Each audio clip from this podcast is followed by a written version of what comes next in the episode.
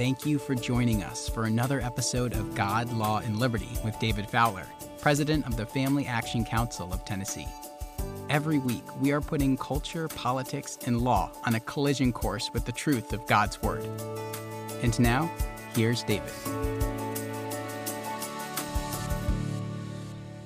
Thank you for joining me for today's episode of God, Law, and Liberty. I'm delighted to have you with me today, and I pray that today's episode is a blessing and it's thought-provoking for you and for any of those with whom you might share this podcast. I think today we're going to be covering some things that are way too often neglected within the knowledge of God, our theology, and our worldview that, to be honest, were neglected in all the churches that I attended of various stripes and denominations throughout the whole of my life. And so what we're going to cover today is very, very important, and it is this idea of covenants and the place and importance of covenants, not just in our theology as an abstract sort of thing, but in our day-to-day lives,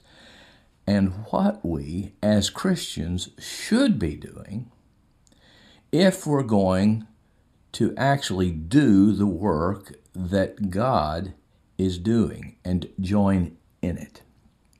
Now, last week, as a bit of a refresher, you'll recall that I quoted Dutch theologian Herman Bavinck to call attention to the prevalence and the pervasiveness of covenants throughout history in our relationships with one another. He said all higher forms of life operate through covenants. And I noted the existence of those, for example, our Constitution and language in our Constitution and throughout the common law.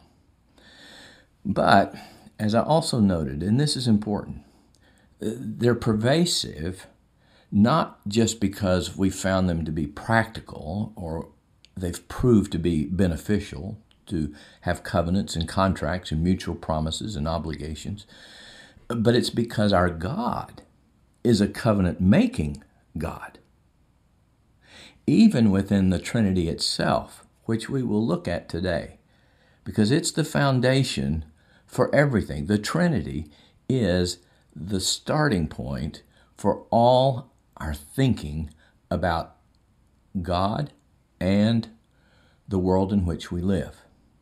So we're going to look at that in a bit. And now let me tell you where this is going to go, not just today, but next week.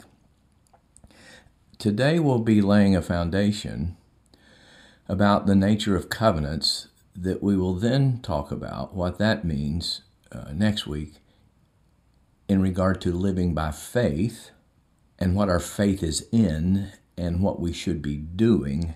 And I will try to use that then in connection with understanding the 15-week federal abortion ban that's being bantied about by some pro-life organizations as being the next thing pro-lifers need to be doing. And I just don't think that's the case, and I'll explain why. But today is laying the foundation for why that 15-week federal abortion ban, meaning you can't do an abortion after 15 weeks of gestation, is a breach of covenant with the American people. So I hope you'll bear with me as we go through today and set up next week and what we cover next week. But because of what I said last week, what Bavinck said, if we don't understand what covenant about is in Scripture, then we don't know what God is doing, which means we won't know what we should be doing by faith. And in our ignorance about what we should be doing, when the light of truth finally dawns on us, as it has been doing the last several years in my own life, we're going to find that we may have been kicking against the pricks, so to speak, or fighting against God in such a way that He is bringing about discipline upon us, which is often done by the godless coming to power and essentially taking the proverbial paddle or rod of discipline to God's people to straighten them out. And that's, to be honest, where I think we are in this country. But I want to say here and interject here that when that light of dawning comes And we see that we have not been faithful to the covenant of God, that our work has not been consistent with the law of faith and the covenant of God. The proper response is not to redouble our efforts, but to repent. Now, you may recall that when the people of Israel realized what God was going to do because they had not had faith to take the promised land, they all said, "Oh, we'll go tomorrow." And Moses said, "No, don't go. You're working against God. He's already decreed that you're going to fall in the wilderness. And the land will go to those that you were afraid would die, your children." So it's not that we need to just redouble our efforts. The way to life is not to work harder, but to repent and allow God to work in us. So, in other words, what I'm saying is this subject of covenant can be no light or trivial thing. Yet, as I suggested last week, look for a worldview book that's popular today, among today's more notable and popular worldview authors, and see if there's anything, a chapter on covenants as being a key element of a biblical worldview. And if you have one or you've found one, please email me and let me know. My email is at info@factn.org. That's info@factn.org, because I'd like to check that book out. Well, with that as a bit of a refresher, let's now turn back to A.W. Pink and his book on the divine covenants, which, again, I noted you can find at monergism.com. One of the things that he said that I quoted last week I want to come back to because of its importance to this idea that if we don't know what the covenants are doing, we won't know what we should be doing. And he said this: the covenants, quote, treat the divine side of things, and here's what he means, disclosing the source from which all blessings come to men and making known the channel, Christ, through which they flow to them. So, to remove from our consideration and our work and our, quote, acts of faith, thoughts of the covenant is to forego all the blessings that come to men and not to understand the way in which those blessings come to us, which he notes is through Christ, not through our works, lest any man could boast. Now, such a statement may seem strange. It may be new to you to hear that all the blessings of men today still come through covenant and through Christ. But consider what Romans 11:36 says, that all things are from him, through him. There's the channel, the covenant, and we're going to look at the eternal covenant, and Jesus Christ, through him and to him. And it's not just that we go do things that we offer to him, but all things come back to him. If at any point in this chain of progress, from the beginning and the middle and its ending point, we lose connection with the covenant and the Christ of the covenant, and lose sight of the eternal covenant that we'll look at, then we are severed from God. So our beginning, our middle, and our end, our telos, must all be connected to God, or we're severed from God at some point. And as it says in Colossians 1:17, he's not just before all things, but in him all things consist. In other words, it's what the Apostle Paul said on Mars Hill, that it's in him we live and move and have our being. So to be severed from the covenant that God has made with men, which must be made, because otherwise the distance, as Bavinck said, between the two of us, the distance not just in terms of space or time, but in terms of being, is so great that we could be nothing more, as we said last week, than masters and servants. There could be no blessedness. There could be no communion and real fellowship. So, again, that's why covenant is so important. To depart from the covenant is to depart from the source of our being, and that necessarily leads to death. That's the wage of departing from God's covenant. Now, Pink adds something else important right after that. He says, each one, and here he was referring to the visible covenants, as revealing something that's on the divine side, okay? Like all creation is revealing the glory of God. And so these covenants are revealing the divine side of things. And he says, they reveal some new and fundamental aspect of truth, and in considering them in their scriptural order, which is what we're going to do in just a moment, we may clearly perceive the progress of revelation which they respectively indicated. They set forth the great design of God accomplished by the Redeemer of his people. Now that word, the progress of revelation, which they respectively indicated, we're going to look at some scripture verses in just a moment. But in much of the church today, among the people of God, there is a break in the progression of revelation.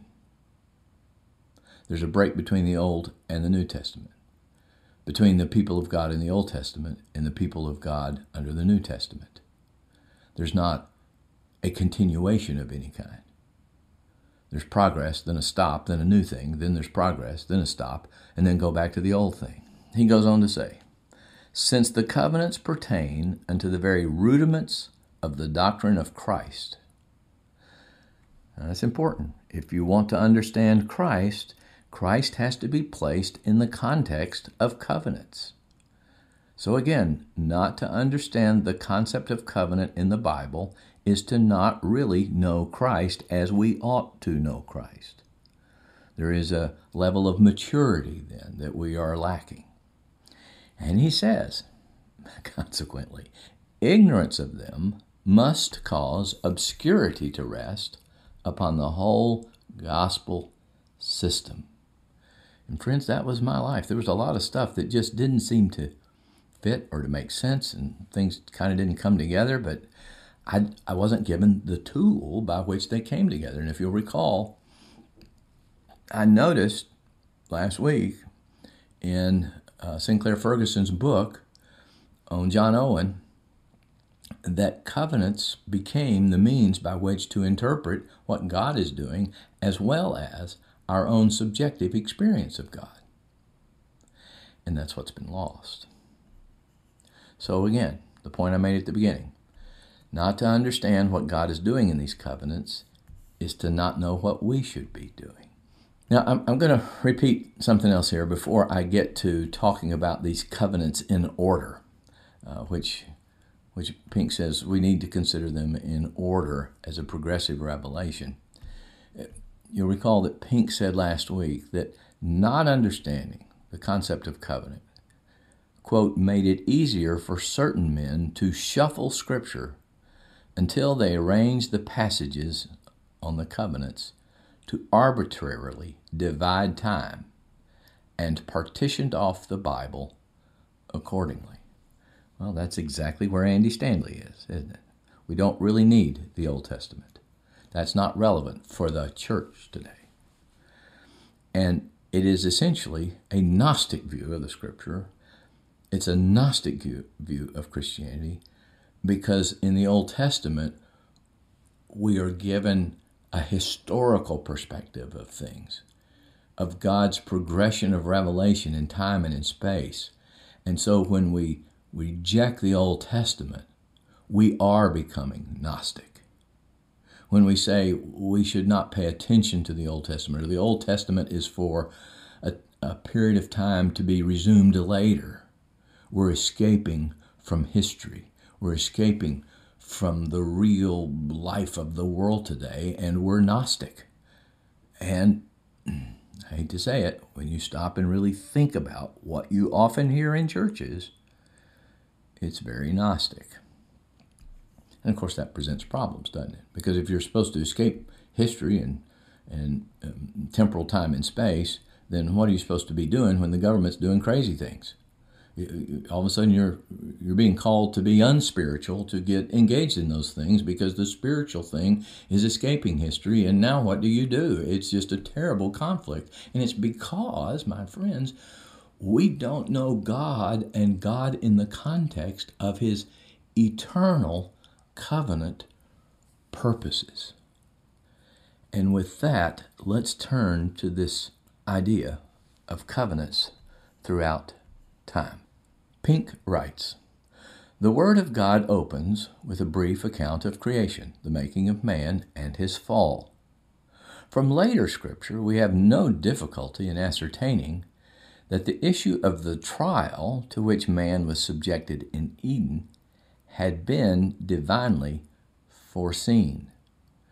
Quoting Revelation 13:8, Pink writes, "The Lamb slain from the foundation of the world." This, Pink says, quote, "makes it clear that in view of the fall, provision had been made by God for the recovery of his people who had apostatized in Adam. Adam was our representative head. And because Adam was our representative head, we might say, well, that's unfair. I didn't do anything to participate in this pollution of human nature and the cosmos. But because of representation, it is possible that Christ, as a new head, can save us by representation and not have to save us all, as you might say, individually and die millions and millions of times." So he goes on to say that the means whereby their recovery from sin would be effective were consistent with the claims of divine holiness and justice. All the details and results of the plan of mercy had been arranged and settled from the beginning by divine wisdom. Now, we're going to look at that "from the beginning," which is the eternal covenant he's referencing there in just a moment. But let's continue this progression of temporal covenants in time and space.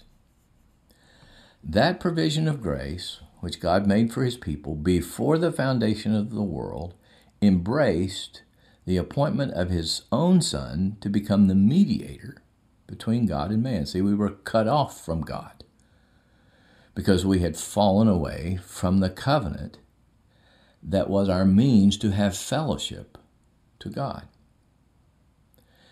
"And not just to be the mediator," Pink writes, "but of the work which in that capacity as mediator, he, the Son, should perform."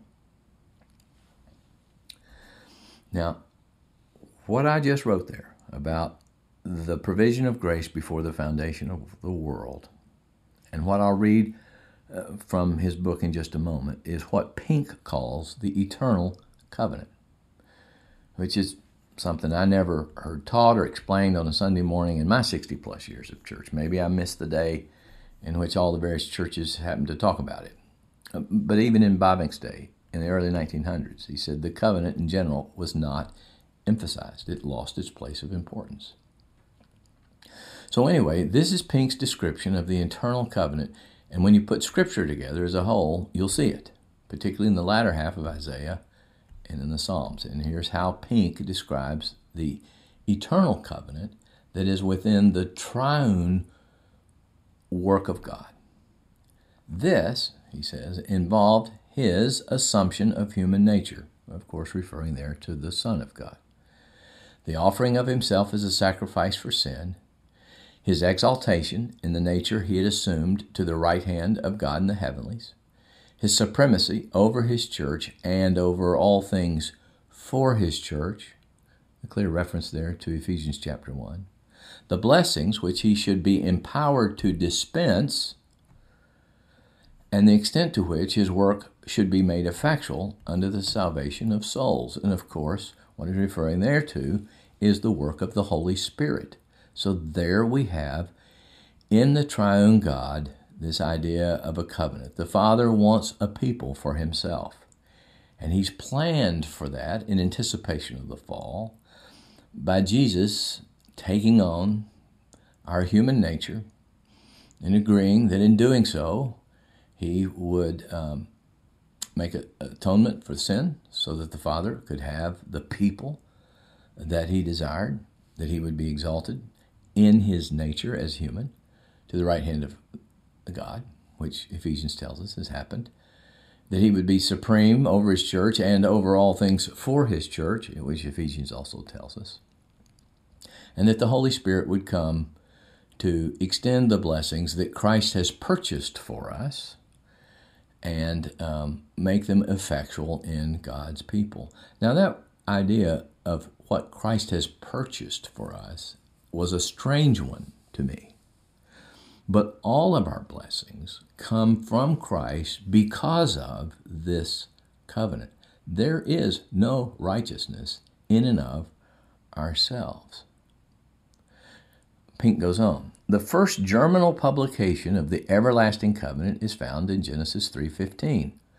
I will put enmity between thee and the woman, and between thy seed and her seed. It shall bruise thy head, and thou shalt bruise his heel. Now, he goes on, having now talked about this everlasting covenant, the covenant with Adam is being breached in the garden, and this promise of a seed that would destroy the serpent. Pink now says, God made covenants with Noah, Abraham, and David. But were they, as fallen creatures, able to enter into covenant with their august and holy Maker? Now, the answer to that is clearly no, which is why some people then reject the whole doctrine of covenants, that God couldn't have really made covenants with them because they were imperfect. They had no bargaining power with God. But when we see that all covenants are a gracious gift of God, not earned or merited, but bestowed, then that problem goes away. But Pink continues. Were they able to stand for themselves or be sureties for others? The very question answers itself. What, for instance, could Noah possibly do which would ensure that the earth should never again be destroyed by flood? The clear answer is nothing. Those subordinate covenants were nothing less than the Lord's making manifest in an especial and public manner the grand covenant, which was the covenant between the Father, Son, and the Holy Spirit, the everlasting, the eternal covenant, making known something of its glorious contents, the contents of the covenant within the Trinity, and confirming their own personal interest in it. In other words, the interest that Noah and Abraham and David had in this covenant of God for the redemption of his people. And it was the means by which he assured them that Christ, the great covenant head, should be of themselves and spring from their seed. Which is what we find in Hebrews, right? Where he says, look, he didn't take on the nature of angels. Angels were spiritual beings, and they fell or they didn't fall. But man is a spiritual and material being, and he was redeemable. So God took on the nature of man to be that mediator. Now Pink continues. This is what accounts for that singular expression which occurs so frequently in Scripture. Quoting Genesis 9:9, he says, Behold, I establish my covenant with you and your seed after you. And I would notice here that in Galatians chapter 3, verse 16, Paul emphasizes the word seed meant the singular seed, the seed being Christ, the one who would spring from their seed and be of their nature. But Pink continues, Yet there follows no mention of any conditions or work to be done by them, only a promise of unconditional blessing. And why was that? Because the conditions were to be fulfilled and the work was to be done by Christ. And nothing remained but to bestow the blessings on his people. So when David says, "He hath made with me an everlasting covenant," citing 2 Samuel 23:5, he simply means God had admitted him into an interest in the everlasting covenant and made him partaker of its privileges. Hence it is that when the Apostle Paul refers to the various covenants which God had made with men in the Old Testament times, he styles them not covenants of stipulations, but covenants of promise. Those divine revelations and manifestations of the grace decreed in the everlasting covenant were given out at important epochs in the early history of the world. Just as Genesis 3:15 was given immediately after the fall, so we find that immediately following the flood, God solemnly renewed the covenant of grace with Noah. In like manner, at the beginning of the third period of human history, following the call of Abraham, God renewed it again, only then making a much fuller revelation of the same. It was now made known that the coming deliverer of God's was to be of Abrahamic stock, and that all the families of the earth should be blessed in him. In other words, in this seed, this person of Abrahamic stock. A plain intimation, Pink says, of the calling of the Gentiles and the bringing of the elect from all the nations into the family of God. In Genesis 15:5 and 6, the great requirement of the covenant, namely faith, was then more fully made known. Well, I can see I'm at the 27 or 8 minute mark, and I'm just not going to get to all the scripture verses that corroborate what Pink says. But I want you to know that next week they're coming, because it doesn't matter one whit what A.W. Pink says if we can't find what he said in the scripture. And we will find in the scripture that we'll look at next week exactly what God was doing in these covenants and the new creation that he has brought about, that we are a part of, that we are called to further in our own work. So again, not to understand the covenant and what the covenants were pointing to, which we'll take up next week, they were pointing to more than just the salvation and escape from hell that we often picture the covenant as doing. Well, then we won't know what we should be doing and what it means to live by faith. And so I hope you will join me next week for the next episode of God, Law, and Liberty. If you enjoyed this episode, please subscribe to the podcast. And if you want to help spread the word, please give us a 5-star review and tell your friends to subscribe too. God, Law, and Liberty is available on Apple Podcasts, Spotify, and wherever you listen to podcasts. For more information, please visit us at www.factennessee.org. That's factennessee.org. And please follow us on Facebook, Twitter, and Instagram at Fact Tennessee.